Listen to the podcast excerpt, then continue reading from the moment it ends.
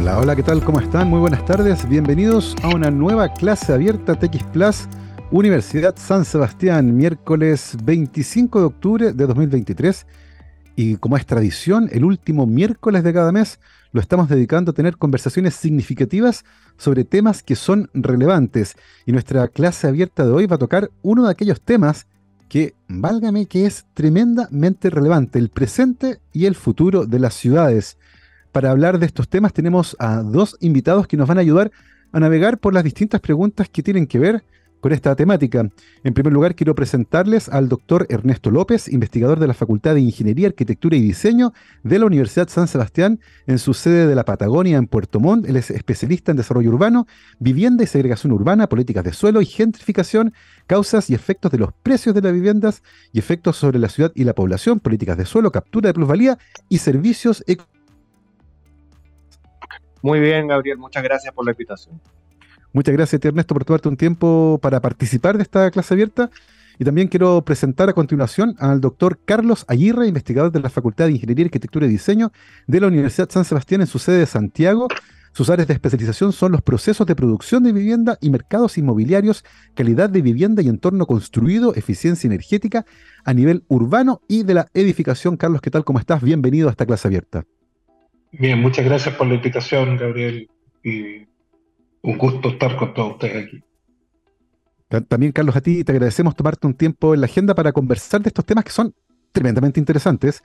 Eh, tengo la sensación que en el último tiempo, y probablemente también a propósito de la discusión que hubo eh, sobre los dos proyectos de, constitución nueva, ¿cierto?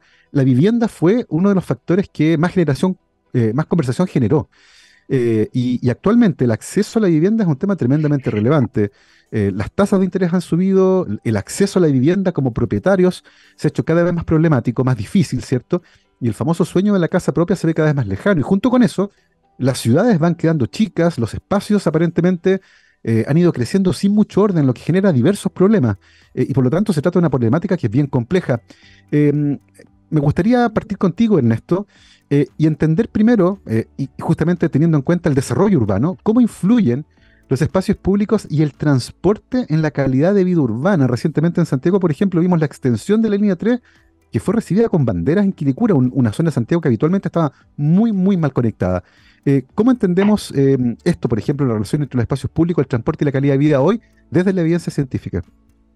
Bueno, eh, la historiografía urbana muestra que la ciudad desde que nace, hace 8.000 años atrás o quizás antes, es eh, la conjugación entre lo privado y lo público, entre las casas, las viviendas y aquello que está fuera de ella y que las va conectando. Eh, ahora, las ciudades griegas de, la Grecia clásica ya tenían una concepción muy rica acerca del espacio público, era el lugar donde la gente se encontraba y era donde se ejercía la política y el gobierno de la ciudad, y eso siempre fue así. De ahí, en adelante el espacio público ha sido fundamental para que la gente se encuentre, se organice, comercie, se conozca, se produzca la cohabitación y finalmente algo que todos deseamos y que nos hace falta en el país también, que es más cohesión social. En la medida en que nos encontramos los espacios públicos, nos vemos, nos reconocemos. Y esto es algo que pasa más en las ciudades chicas que en las grandes. Santiago es una ciudad tan, tan segregada, tú mismo mencionabas sí. como un espacio, uno de los espacios más segregados tradicionalmente en la periferia de la ciudad, lamentablemente, donde vive muchísima gente, donde se ha construido mucha vivienda social también, y ahora se recibe con aplauso esta conexión. El metro entonces pasa a ser un espacio público, un lugar de encuentro Entonces tenemos que entender el, el, transporte y esto es toda una revolución que está viendo ahora en el urbanismo, que ya no entiende el transporte como máquinas que ruedan y cuánta gente vas a meter ahí y cuánto va a costar, sino que el transporte ahora pasa a ser una vivencia más de la ciudad, una vivencia tan fundamental como para que alguien, en vez de demorarse dos horas en ir al centro a hacer un trámite, ahora se va a demorar 20 minutos, lo cual es una cosa de justicia y equidad. Entonces, en ese sentido, la investigación se ha ido mucho por ese lado, ¿ah? de entender el transporte como, como espacio, como experiencia y como, como distribuidor de, de justicia y de, y de equidad que es algo que las políticas públicas siempre tienen que reconocer. Da para hablar mucho, ¿ah? no quiero monopolizar acá el tema, pero... Sí, pero... pero, me quería colgar justamente de tu, de tu respuesta, Ernesto, cuando hablabas de, del uso de los espacios públicos, porque en, en Santiago al menos, yo sé que esta es una conversación que hay que sacarla de Santiago también, pero de nuevo el ejemplo, eh, el, el, gobierno y el Estado eh, se ha dedicado a recuperar espacios públicos que fueron tomados, por ejemplo, por la cultura narco.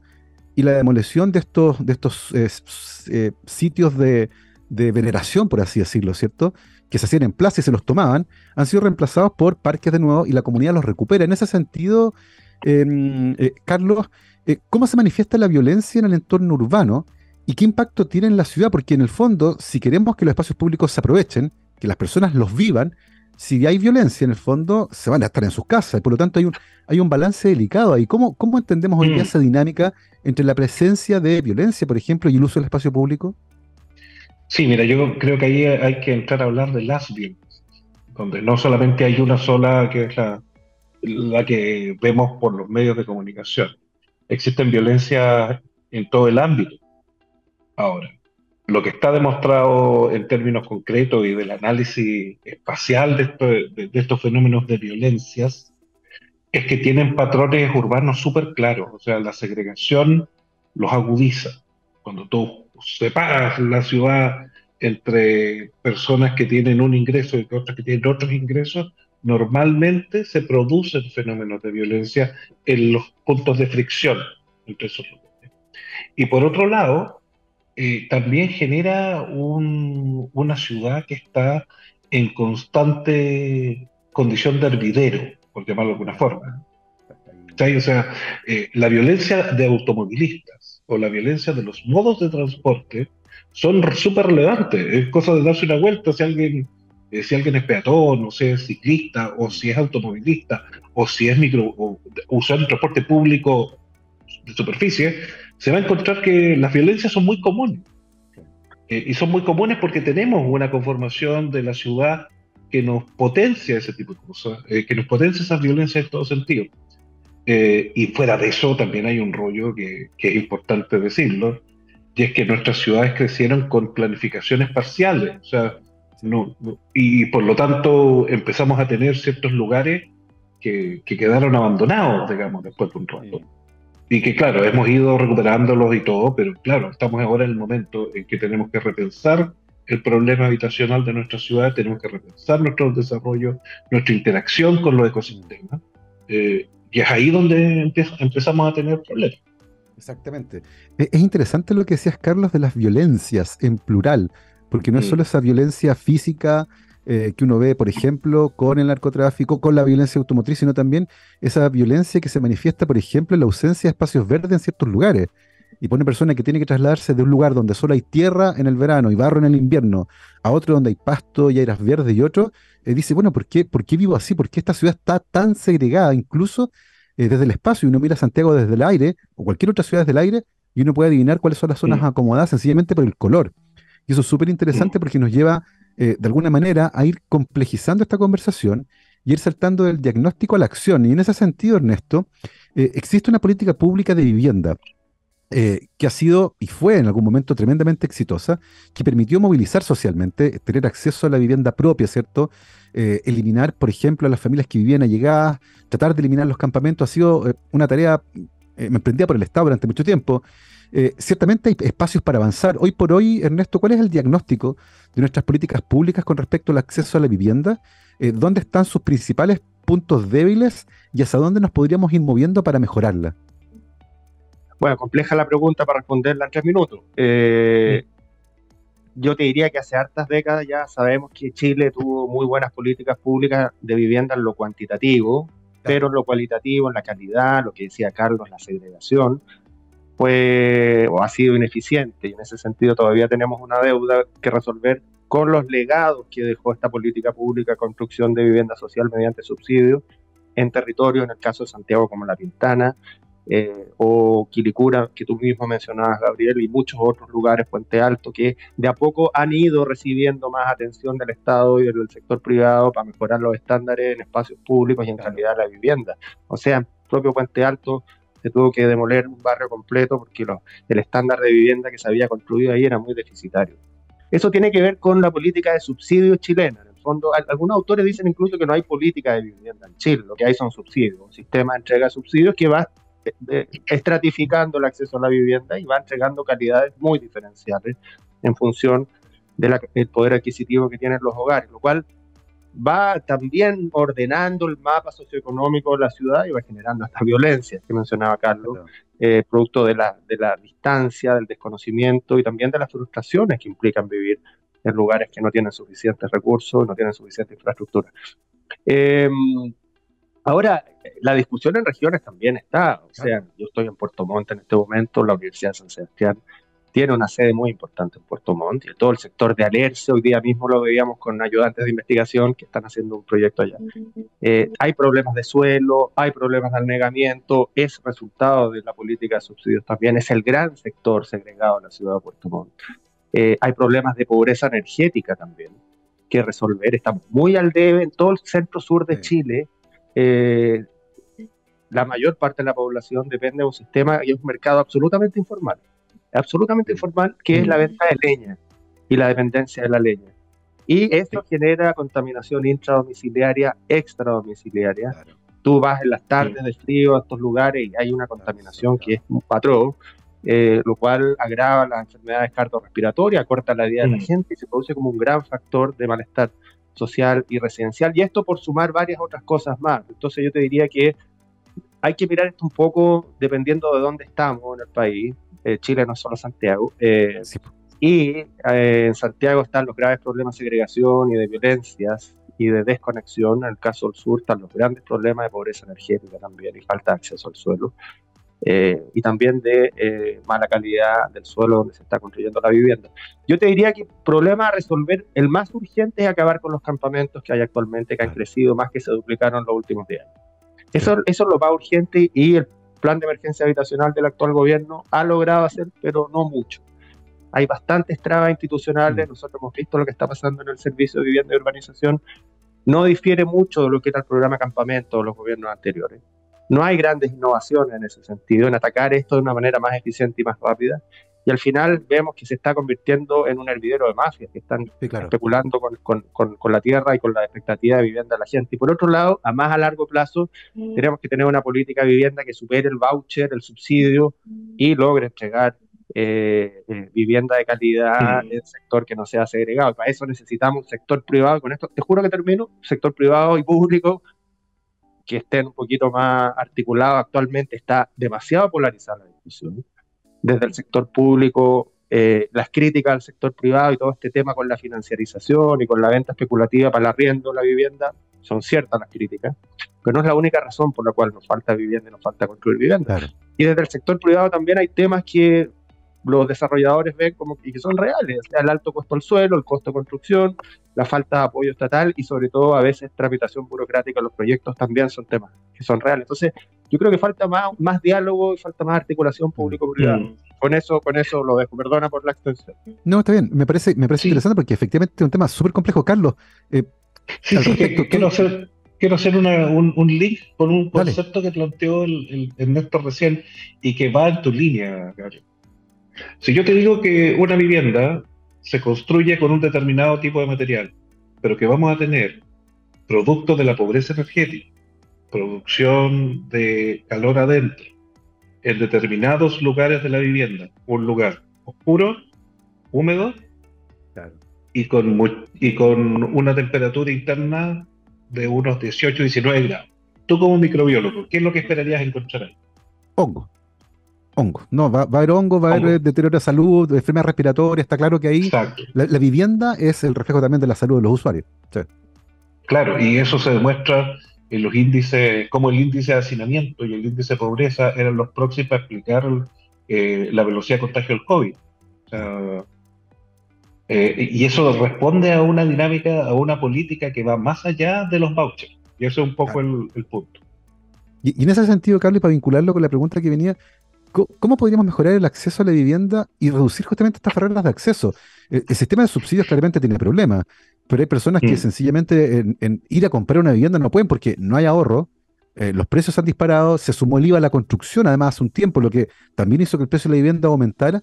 Eh, en ese sentido, ¿qué políticas se podrían promover o, o dónde nos falta información para tratar de entender cómo mejorar el acceso a vivienda de calidad? Sí, yo creo que ahí tenemos que, partir de una premisa que es súper compleja. Los modelos económicos son herederos de los supuestos que le colocas. Y para poder entenderlo, eh, en ese nivel de complejidad uno va colocando algunos preceptos como los que plantea Ernesto Subrato. O sea, el subsidio se va al precio del suelo. Eh, pero si el subsidio se va al precio del suelo, el precio del suelo va el precio de la vivienda.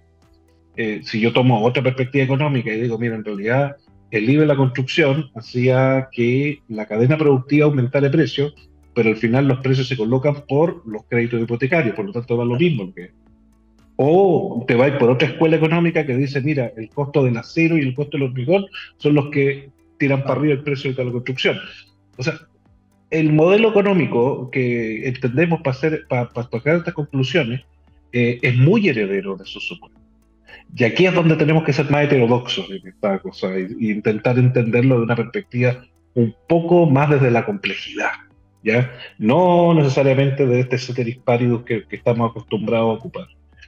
Y ahí vienen varias cosas interesantes. La primera, si los créditos hipotecarios o el ahorro para la vivienda o los esfuerzos familiares, que son la cantidad de sueldo que cuesta una vivienda, está indexado al sueldo de los chilenos y este es completamente en un Gini enorme, vamos a tener ciudades reflejos de ese Gini enorme.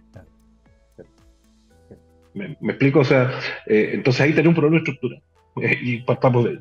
Segundo, eh, considerar que las familias requieren la misma vivienda a los 30, a los 20 y a los 80 también es un poco complejo, porque de hecho la gran presión que tenemos eh, por el hacinamiento y la gran presión que tenemos por, eh, por los campamentos ahora, cuando tuvimos que desas, desasinar a mucha gente, eh, tiene un, un, reflejo también en viviendas que son estancas, que están vistas como fotos, ¿ya? Eh, y que se amplían de la forma que sea y lo que queremos es tener algo más de espacio en, eso, en ese sentido. Entonces tenemos algo que, hay unos síntomas que nos dan un par de vueltas. Y por último, yo creo que también hay un, hay un, hay un tema especial que tiene que ver con este acuerdo, con este acuerdo donde tenemos. Eh, el sector privado por un lado, el sector público por otro, cuando en realidad eh, se requieren ciertos mínimos, o sea, ciertos mínimos eh, comunes. O sea, por ejemplo, mm. para construir un edificio necesitas 380 permisos. Eso es irracional. Es irracional por donde lo viví. Eh, yo estoy de acuerdo que tiene que haber un permiso ambiental. De hecho, soy el principal defensor de que haya permisos ambientales para eso. Pero 380 no se da mucho. Sí, sí, es verdad. Eh, es súper interesante porque empiezan a emerger lentamente, primero, las complejidades del problema. Eh, segundo, los primeros puntos de acuerdo. Falta diálogo acá. Entre el sector público, entre el sector privado, eh, tal vez eh, más regulación en algunos puntos, pero también eliminar la burocracia en otros. 380 permisos para construir un edificio en, una, en, cualquier ciudad que hoy día requiere más vivienda es ciertamente un despropósito, pero ciertamente sin descuidar que es necesario también tener en cuenta el impacto ambiental que tiene en un lugar levantar un edificio. Lo estamos viendo también con, el, con cómo se ocupa el espacio en el sur, donde está Ernesto, las parcelaciones en Puerto Vara. La presión pandémica por irse de Santiago fragmentó el paisaje, eh, colapsó algunos lugares y, hay saturación. Y eso es súper interesante porque se vincula también con lo que estamos viviendo producto de la crisis climática. Hay menos agua, las napas se secan, hay casas que ya no tienen agua, lo que pasó en Aculeo, por ejemplo, es un claro ejemplo de aquello. En ese sentido, Ernesto, ¿cuáles son los riesgos urbanos asociados a la exposición de fenómenos naturales que van a ser cada vez más frecuentes, como tsunamis, eh, que en Chile, a, producto de los terremotos, van a ocurrir, e incendios forestales, pues se nos viene un verano bien complejo. Hay mucho pasto verde que se va a convertir en pastizal, las temperaturas se proyectan altísimas. Eh, ¿Cómo estamos ahí en cuanto a las medidas de mitigación necesarias? Bueno, más o menos no más, el clima está cambiando de una manera muy rápida, pero igual en Chile hay tradiciones también. ¿ah? Si uno de los grandes problemas, que no, quizás esto no se sabe mucho, pero uno de los grandes problemas fue social cuando ocurrió el tsunami del 2010 con el terremoto en Concepción. La gente no tenía idea que era tsunami, la palabra no la conocían. La gente desde siglos que conoce los maremotos en Chile. Y cuando le hablaron de tsunami no tenía idea de qué se trataba. Entonces ahí tú ves que hay un tema que tiene mucho que ver con la cultura de las personas y zonas de riesgo de tsunami siempre han existido en Chile y lamentablemente eh, yo te diría que desde los últimos 30, 40 años ha habido un campo de estudio en Chile bastante potente, sobre todo los colegas de geografía o de geomorfología, eh, han hecho mucho y muy buenos trabajos respecto a áreas de riesgo. En general, en Chile tiende a haber una correlación entre nivel socioeconómico y área de riesgo, exposición a las áreas de riesgo, sobre todo frentes costeros, o también zonas de exposición a los incendios. Si no me acuerdo, el último incendio del año 2015 2017, en que hubo desapareció un poblado completo en la séptima octava región. Eh, Bárbara, exactamente. Y así otras cosas. Ahora, ¿qué está haciendo el cambio climático en esto, en esto para un poco veloz respondiendo a tu pregunta? Está un poquito trastocando esta correlación tan clara.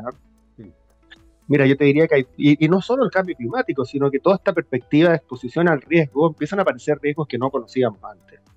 La velocidad y la voracidad de los incendios está llegando a la ciudad. En el caso de Concepción, tienes urbanizaciones que son de media y alta gama de nivel socioeconómico que están siendo expuestas cada vez más a los incendios forestales. Lo mismo ocurre en Santiago y eso es algo que está ocurriendo a nivel global, fíjate. El cambio climático y la subida de las mareas y la exacerbación de los efectos de, los, de los episodios de tsunami y la exposición a los incendios, piensa tú en California, en Estados Unidos, en Australia, por ejemplo, es mayor y cada vez mayor producto del, incremento de la temperatura global. Y el secamiento, desecamiento de todos los cursos de agua y de, sobre todo de, de los pastizales que quedan. Entonces, todo esto está reconfigurando un poco el mapa de riesgo. Yo te digo que aquí los, que están más preocupados son las aseguradoras que aseguran casas. O sea, ha reconfigurado el mercado de seguros a nivel global el cambio climático en términos residenciales, de seguros residenciales, de una manera brutal.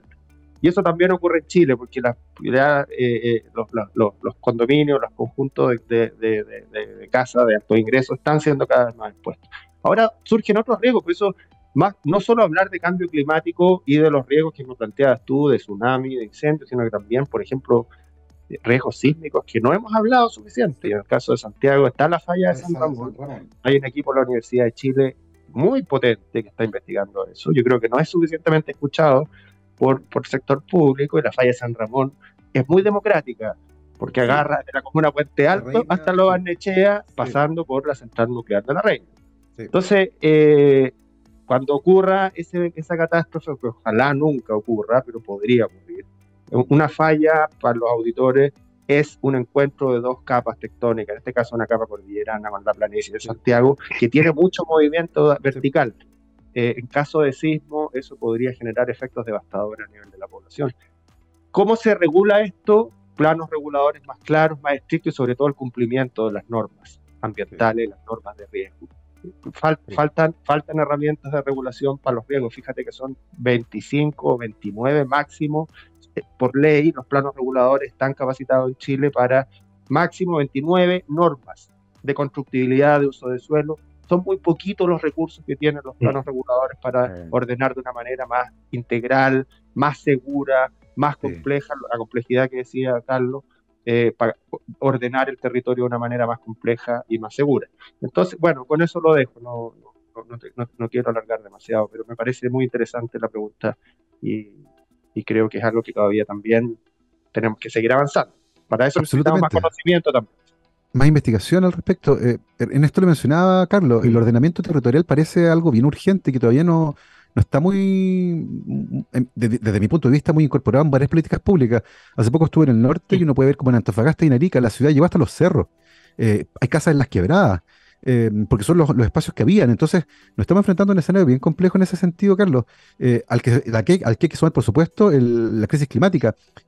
¿cómo, cómo, cómo, cómo se entiende desde tu perspectiva eh, estas, estas influencias sobre tal vez la falta de planificación urbana, la crisis climática eh, y particularmente en aquellas zonas donde hay alta demanda de vivienda. Sí, mira, yo creo que aquí como que se confluyen tres cosas. Primero, que si tú ves la ciudad que se construyó en los años 50, es una ciudad que tiene ciertas condiciones muy distintas a la de lo, que vino después. Eso es un, es un primer dato interesante. Eh, no solo en Santiago, en Serena, Concepción, Puerto Montt, etc. Eh, eso tiene que ver con una forma de mirar el espacio urbano, desde que se tenía una forma de planificarlo, de entenderlo, de realizarlo. Después de ciertas cosas que pasaron en los años 70, eso se pierde y empezamos a tener una evolución por desempeño, empezamos a tener nuevas formas de entender esta cuestión basado en actores económicos. Y los actores económicos, en esta condición particular, no necesariamente llegan al óptimo. ¿ya? No necesariamente llegar al óptimo porque... Están preocupados de otra cosa. O sea, y, y, más que preocupados de otra cosa, tienden a como decir que a la externalidad está lo mismo. Vamos tirando la palabra. Hecho el balance. Eh, y ahí es donde viene la gran discusión de la falta de, eh, de planificación territorial, donde existe esta interfase entre los ecosistemas y el, sistema técnico de una ciudad, la vivienda, eh, tiene que ver con cómo la vivienda responde a ciertas cosas. Y cómo también tenemos estas zonas de que necesitamos tener vivienda de distintos tipos y que al final intervenimos y empieza a haber un problema. Eh, respecto al cambio climático, siguiendo esa lógica, nosotros deberíamos minimizar los viajes motorizados y apuntar a una ciudad más compacta. compacta. Pero eso implica mayor precio de suelo y mayor verticalización. Entonces, es un equilibrio.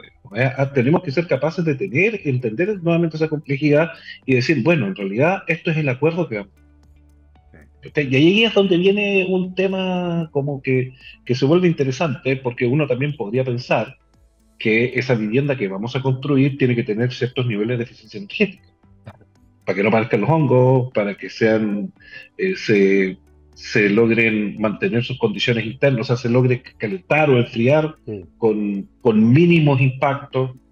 Eh, y claro, eso, ninguna de esas cosas es así, digamos, porque después de todo, terminamos el día a día en la planificación urbana, concentrándonos solo en lo que ocurre en un lote, que es el terreno donde vamos a construir, no lo que pasa al lado. Entonces ahí empezamos a tener como estas, cosas cruzadas. Es tremendamente complejo y ciertamente en media hora no vamos a resolver el problema, es un problema gigantesco. Mm. Eh, y ya hablamos de varias de las problemáticas que hay. La falta de diálogo es ciertamente algo que es bien pasmoso porque porque no es tan difícil sentarse a conversar, o no debería ser tan difícil sentarse a conversar, entendiendo que todos queremos lo mismo. Eh, ciudades más vivibles, más amables, con viviendas de buena calidad que impacten en la vida, en la calidad de vida y en la salud de las personas. Y tengo la sensación de que en ese sentido todos queremos lo mismo, no hay nadie que quiera hacer casas malas o tener ciudades invivibles. Y por lo tanto la falta de diálogo ciertamente resulta bastante mm, eh, problemática, eh, porque necesitamos conversar más. Eh, llegando al final, y me gustaría tener en un minuto eh, los deseos de cada uno desde sus puntos de investigación, ¿cierto? Desde su expertise, con respecto a esta discusión en particular. Eh, ¿Dónde creen ustedes que se podría avanzar o cuál es la pregunta que, a ustedes les gustaría que se pudiera contestar en el corto plazo para tener ciudades más, más amables, más seguras, más vivibles en el futuro? Ernesto, en un minuto, ¿cómo, ¿cómo ves tú este problema? ¿Cómo te gustaría ir avanzando acá? Bueno, yo creo que tenemos que resolver brechas. está pendiente de eso. Eh, brechas a nivel intraurbano. Santiago es el caso más patente de desigualdad. Tú mencionaste Antofagasta también. Iquique con Alto Hospicio, Puerto Montt con Alerce, Puerto Vara. O sea, tienes un, mapa y puedo seguir, Concepción también. Eh, hay, hay, un mapa de la desigualdad. La ciudad está muy expresada en la desigualdad. Las ciudades expresan demasiado las desigualdades y eso está generando muchas violencias, como dice Carlos es la fuente de las violencias. Diría que la, desigualdad urbana es probablemente una de las principales eh, fuentes de la violencia. Hay otras, la educación, por supuesto, el acceso a la salud, tampoco podemos solamente focalizarnos en lo urbano. Pero fíjate que el acceso a la salud también tiene que ver con la desigualdad urbana, porque hay gente que vive más cerca que otra.